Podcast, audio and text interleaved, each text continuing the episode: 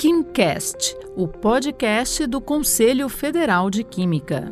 Olá, eu sou Jalila Árabe e este é o KimCast o podcast do Conselho Federal de Química. Com certeza você já deve ter escutado por aí aquela história assustadora de que adicionar limões ou laranjas aos refrigerantes pode fazer mal e até causar câncer. No episódio de hoje, vamos desvendar esse mistério e explicar a verdade por trás desse tema polêmico. Para nos ajudar a entender essa questão, a presidente do Conselho Regional de Química da 19ª Região, Raquel Lima, explicou as reações químicas que ocorrem quando misturamos essas frutas com as nossas bebidas gaseificadas favoritas. Em termos técnicos, né, para que aconteça essa formação de benzeno, que é justamente o componente que causa o câncer, né, a partir de benzoatos, que nada mais é, o benzoato ele é um conservante utilizado nessas bebidas gaseificadas, mais precisamente nos refrigerantes.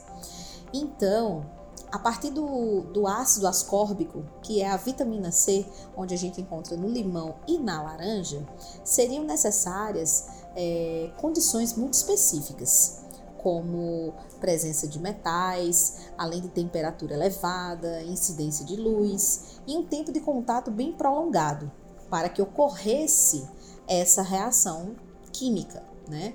Então, como o refrigerante ele é consumido gelado e num curto de, de intervalo de tempo pequeno, né?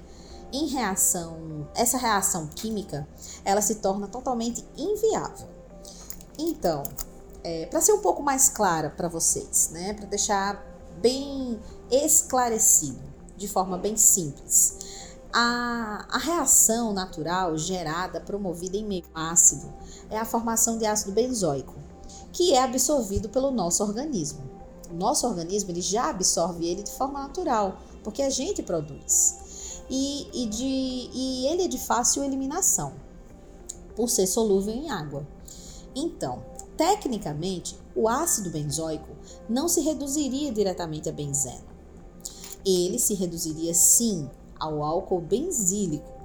E assim, e as condições para que essa redução aconteça, elas não são encontradas no corpo humano. O sistema CFQ-CRQ está aqui para trazer informações cientificamente confiáveis. E lembre-se, nem tudo que você vê nas redes sociais é 100% verdade. Quer saber mais? Acesse o site do Conselho Federal de Química, www.cfq.org.br e siga o nosso perfil nas redes. É o CFQuímica, que você encontra no Instagram, Facebook, LinkedIn, Twitter e TikTok. Obrigada pela sua companhia e até a próxima! Você ouviu o KimCast, o podcast do Conselho Federal de Química.